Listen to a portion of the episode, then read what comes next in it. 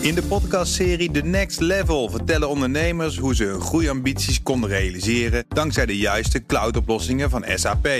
Wat waren de uitdagingen, de oplossingen en hoe ging de uiteindelijke implementatie? Benieuwd naar hun verhalen en hoe zij met behulp van SAP ook hun toekomstige ambities kunnen behalen? Luister de podcast The Next Level via de BNR-app of je favoriete podcast-app. De column van Ben van den Burg.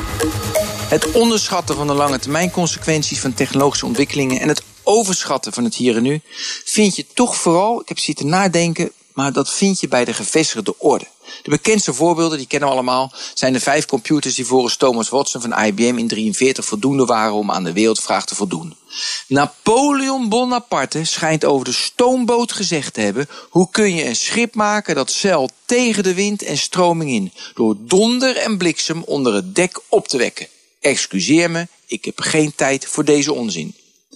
Lightyear lanceerde deze week de zonneauto. Vijf mensen die drie keer achter elkaar de World Solar Challenge won in Australië, zetten hun expertise in om de eerste personenauto op zonne-energie ter wereld te maken. De auto lijkt op de Citroën CX uit de jaren 80 van de vorige eeuw. Kan je mooi of lelijk vinden, maar het is niet relevant.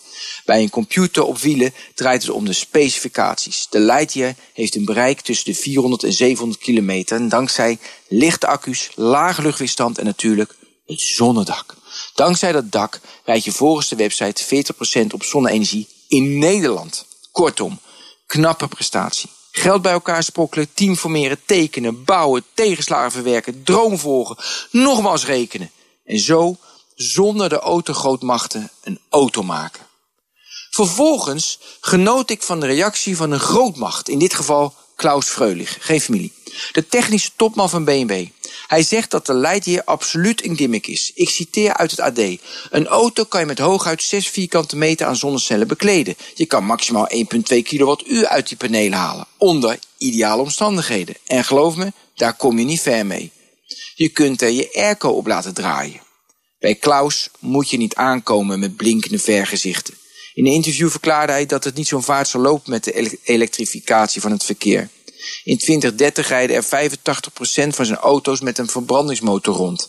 En dat in de week, deze week, dat BMW aankondigt een versnelling te bewerkstelligen in elektrisch rijden door in 2023 25 elektrische modellen te produceren.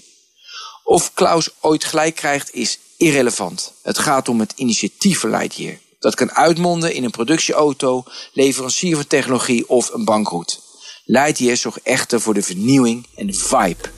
En dat zal de gevestigde autobranche in een innovatieve versnelling dwingen. En dat willen we. Zij Ben van den Burg, onze columnist op vrijdag. En u kunt zijn column en alle andere columns gewoon terugluisteren op bnr.nl in de BNR-app. En daar vindt u ook al onze podcasts. In de podcastserie The Next Level vertellen ondernemers hoe ze hun groeiambities konden realiseren dankzij de juiste cloudoplossingen van SAP.